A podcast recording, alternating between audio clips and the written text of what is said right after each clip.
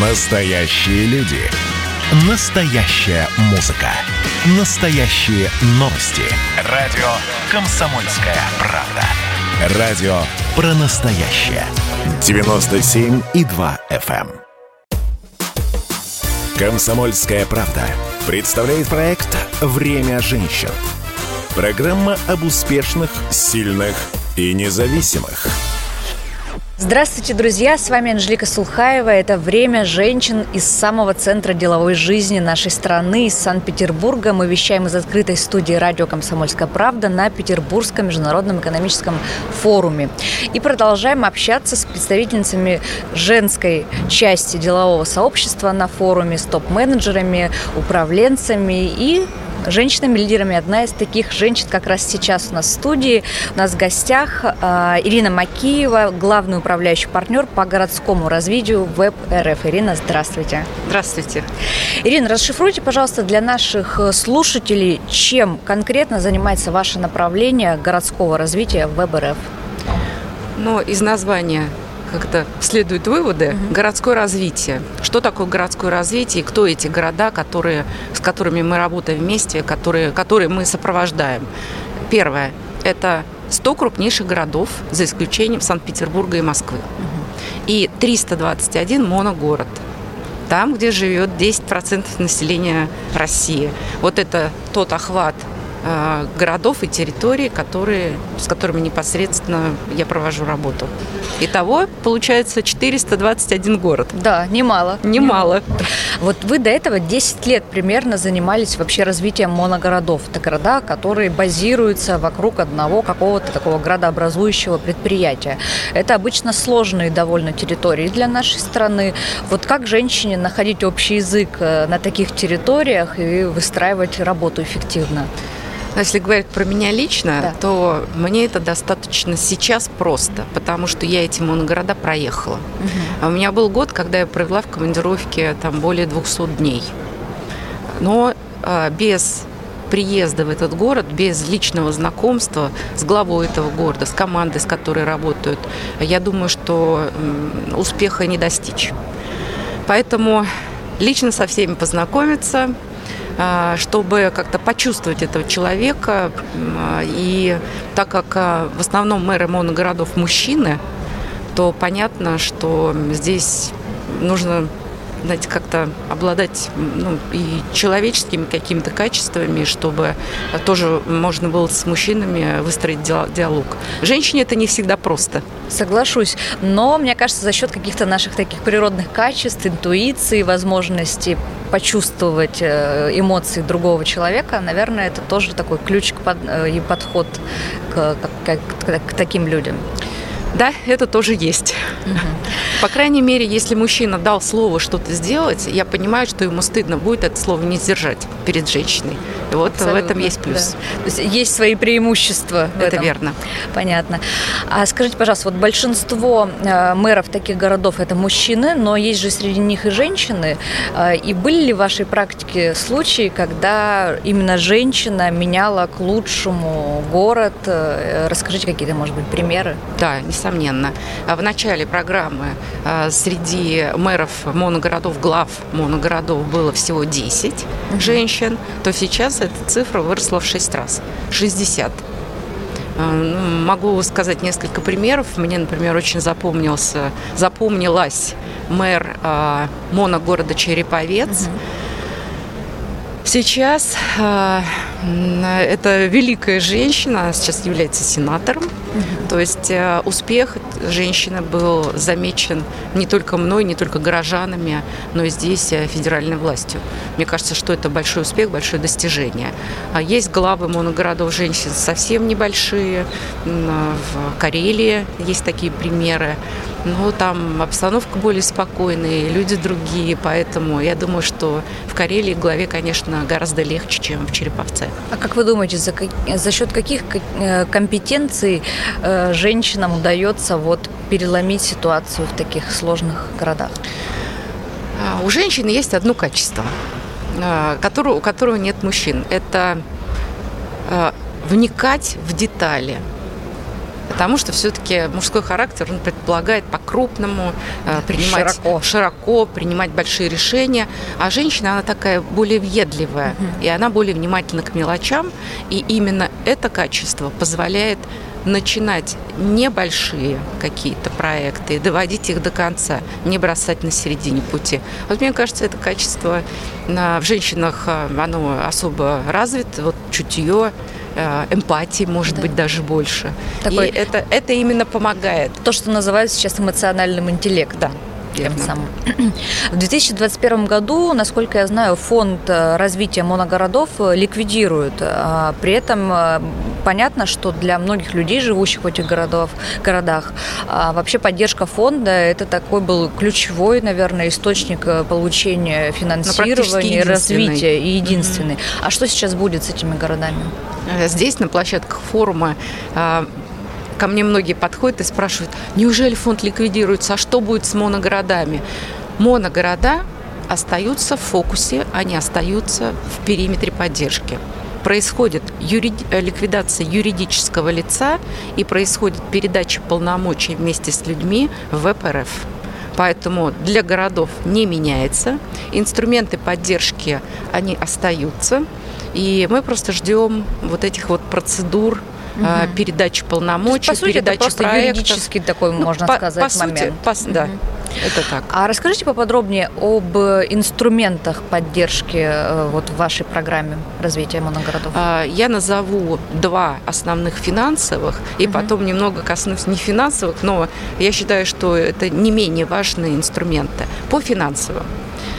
А, мы можем финансировать, выделять субсидию региону либо муниципалитету, чтобы можно было построить инфраструктуру, которая ведет к новому предприятию. Видите, так, видите такая здесь да, двухходовка. Цепочка. Цепочка, да. А, то есть э, нам нужен инвестор, который а, строит Э, либо модернизирует свое предприятие, которое не связано с городообразующим, а мы уже подводим дорогу, тепло, вода, электричество. Вот это как бы наш, наш мандат, наша компетенция. Эти деньги невозвратные, и потом эта инфраструктура остается на балансе у муниципалитета либо региона. Это первая история. Угу. Огромная помощь. Да, да. Инфраструктурная. Инфраструктура, такая. да. А, вторая история – это поддержка самому предпринимателю выдачи льготного займа. Угадайте, под какой процент мы выдаем займ? Ну, даже не скажу. Под ноль.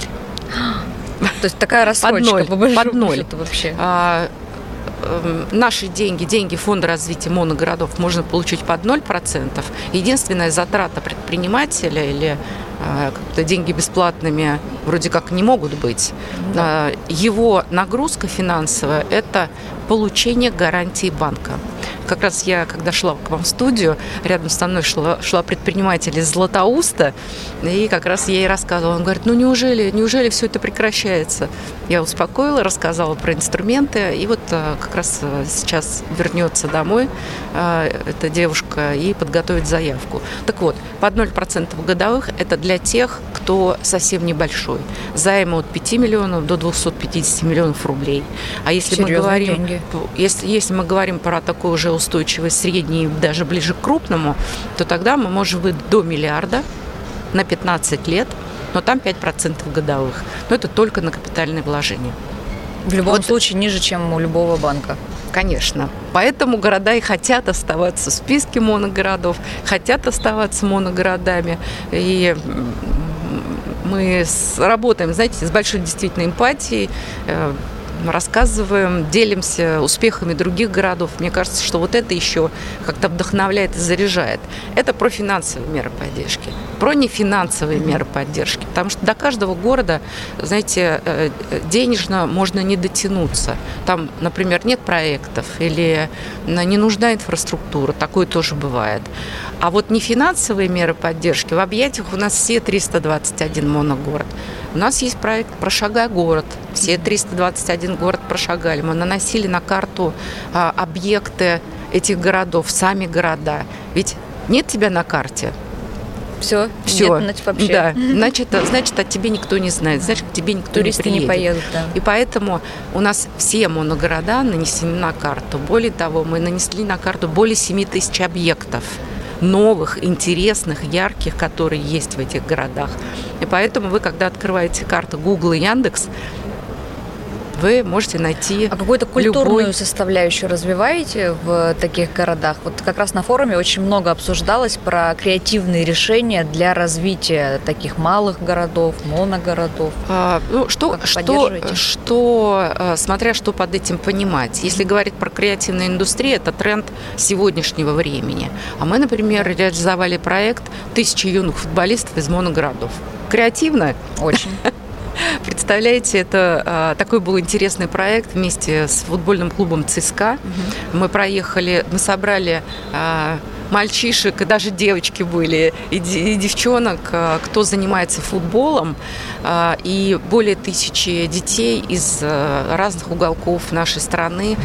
Четыре дня с ними работали тренеры ЦСКА, известные тренеры, с ними, за ними смотрели селекционеры из ЦСКА, и мальчик из моногорода Краснотуринск, Свердловской области, он сейчас включен и занимается в Академии ЦСКА в детской. Вот, здорово, всего да, было отобрано 16 лифт. детей. Угу. Вот, вот один ребенок решился на переезд родители такое решение приняли, поэтому, ну, поэтому мы считаем... Некий мы... карьерный путь абс- выстроили. Абсолютно, да. да. В прошлом году ВБРФ запустил двухлетнюю программу подготовки управленцев для 100 крупнейших российских городов. Расскажите, наверное, про эту программу. В ней, как я знаю, участвует порядка 500 человек. Как туда отбирались участники и в чем, собственно, она заключается? Это очень серьезная образовательная программа. Это уровень мастеров Public Administration. Двухлетняя работа с городами. Там немного теории и много-много практики. Для чего эта программа была запущена? Почему ВПРФ взял на себя такую миссию? Потому что, вот, ну, вы знаете, многие сегодня на форуме и вчера на форуме об этом много говорилось, что мало готовых проектов в городах – мало проработанных проектах. Города нуждаются в развитии, а, люди не хотят уезжать с своих территорий, поэтому города вынуждены развиваться, чтобы а, не а, значит, не отпускать своих горожан. Конечно. Э, для этого нужно делать жизнь комфортной, интересной, качественной. А для того, чтобы это сделать, нужно, знаете, много в городе изменить. И вот вчера тоже на одной сессии мы говорили о том, что недостаточно благоустраивать дворы. Если у тебя постоянно рвется водопровод, если система водоснабжения, водоотведения в городе не работает, и вода стоит во дворах и плохо работает ливневка, ну, наверное, да, ну, есть, есть, есть, над чем, есть да? над чем поработать. Поэтому веб для себя эту э, как бы миссию увидел, и мы выделили несколько направлений, а, которые, изменения в которых заметит каждый горожанин. Это система ЖКХ, водоснабжение, вода, тепло, свет. Это а, твердые бытовые отходы, система ТКО. Если у тебя грязно, если у тебя мусор, если холодно, темно и страшно, то, наверное, этот город не, не, не нельзя, нельзя считать качественным и э, комфортным для жизни. Это образование. Запущен большой проект строительства 1200 школ в 100 крупнейших городах России. Через э, э, у нас образована специальная компания «Прошкола», угу. поэтому мы тоже считаем, что это наш большой вклад в образование детей в новые в качественные, новые школы ну, с красивыми, всегда, да, со, со светлыми, да, со светлыми залами. Мне кажется, что это то, что должно мотивировать детей. Это редевелопмент территорий, это приведение в порядок центров городов. Угу. То есть в центре есть, например, брошенные здания или, допустим, старые мануфактуры, которые уже утратили свое качество в качестве там, завода, предприятия. Ну что, вот как раз это место для креативных индустрий, креативных кластеров. Абсолютно. Такие проекты у нас есть. Я думаю, вы о них скоро услышите. Например, городской общественный транспорт. Если ты едешь в автобусе, который не отапливается, грязный, грязный старый, дребезжит, ну, наверное, горожанин тоже не будет э, слишком доволен. Если, например, он э, стоит, ждет зимой, а автобуса все нет и нет, и нет четкого расписания, то, знаете, полчаса это для Москвы. Ну, очень да. даст. Или для крупного города. Нет, на самом деле для регионов общественный транспорт это большая, большая это, проблема. Это большая проблема. Поэтому. вот веб выделил эти направления, и мы планомерно с этой сотни городов мы проходим каждый вот этот вот шаг. И если вернуться к этой образовательной программе, вот города приезжают, и у нас в каждом модуле есть один день, который называется День веб РФ и партнеров. Мы рассказываем о том, какие проекты есть, как мы делаем это с другими городами, мотивируя другие города, ну вот остальные города присоединиться к этому нашему партнерству. Перенять мы, опыт. Абсолютно. И поэтому у нас практика, да, э, вернее, теория там, конечно, есть, но практика – это базовая вещь, потому что когда командам городов говорим, друзья, вот вы съездили в Москву, вот вы, когда вернетесь, что вы скажете горожанам, что вы узнали, какую ценность вы привезли в город? Вы спросили про состав команды. Да. Очень просто. Все. Главный в городе – глава города, мэр. Поэтому мэр, он самый главный в этой команде. Дальше в эту команду входит заместитель губернатора, либо министр ЖКХ региональный. Вроде он по должности выше, но мэр всему голова. А, заместитель мэра по ЖКХ, по архитектуре, по строительству. То есть мы собрали тех людей, которые как раз участвуют в этих процессах преобразования непосредственно. непосредственно. Архитектор – это тот человек, который всегда ссорится с министром строительства. Да. Потому что а, один хочет красиво, другой хочет функционально и так далее. И желательно недорого. Да. И вот а, у нас в составе команды пять человек, ну, мэр, зам мэр, зам мэра по ключевым вопросам, uh-huh. архитектор и от региональной власти представитель. Поэтому вот а, набор, он шел вроде как по должностям, но до этого, до формирования непосредственно команды, тоже проходила оценка. Заранее с каждым человеком, который был в большом шорт-листе, шла беседа, и подбирали тех людей, которые могли бы работать командой, которые дают э, ну, больше эффекта. Вот таким образом мы и собрали эти 500 человек из 100 городов. Вот экватор программы уже пройден. Можете какие-то... Экватор да, пройден. Да, можете какие-то результаты практические назвать? Обновились вообще кадры в регионах? А как, какой-то вот новый импульс развития появился? У нас каждый город, э, так как все это нацелено на практическую работу, каждый город выбирает ставку города. То есть команда принимает решение, а что же за город будет в будущем. Там в периметре 10, 15, 20 лет. Допустим, у одного города ставка. Мы город-университет. И вот все должны работать на эту цель. Понятно, что водоснабжение, водоотведение, все это здорово, все это важно, это для жизнедеятельности города, но еще дополнительно этот город для себя видит себя, например, в качестве города-университета, и ему нужно сделать город таким, чтобы те, кто приезжают учиться, студенты, чтобы они там и остались. Поэтому это, не знаю, велосипедные дорожки, это скейт-парки, это, это то, зачем едет молодежь и почему она там останется. Следующий, например, досуг, да. город-порт. Были дискуссии. Город-порт, это значит, там некомфортно жить, это все шум, грузы, это пыль, грязь и так далее. Но вы знаете, мы были, я видела город-порт вернее, порт практически в центре города в Гамбурге. И там есть интересные решения. Мы про эти решения рассказываем. Поэтому вот Новороссийск, как город-порт, да, я считаю, что у него прекрасное будущее, у него хорошая экономика. И теперь ему нужно сделать так, чтобы люди, которые живут в городе, они к порту относились с позитивом. Ну, конечно, это ваша визитная это... карточка, это ваш такой транспортный узел, это да. возможности города развиваться, привлекать инвестиции. Вы очень правильно подметили, это лицо города, это бренд города, и вот под этот, на этот бренд тоже нужно работать. Поэтому... Ну, как пример, есть город да. Владивосток, который гордится, как мне кажется, своим э, портовым расположением и такими возможностями нашего еще они гордятся, они еще гордятся кампусом, который Абсолютно. на острове Русский. Да, Дальневосточным федеральным. Да. И это правда. Вот по, своим, по своей работе, как вы уже сказали, вы очень часто летаете. Более 200 командировок в каком-то году. Это, конечно, очень впечатляющая цифра. А, как вы сами признавались в одном из интервью, приходилось и жить в самолете. Вот как в таких условиях сохранять э, какой-то свой прекрасный внешний вид и вообще баланс в жизни между работой и домом, семьей? Вот здесь простых ответов не бывает, да? А для того, чтобы, ну, не знаю, работать э, эффективно, а мне кажется, нужно просто безумно любить свою работу.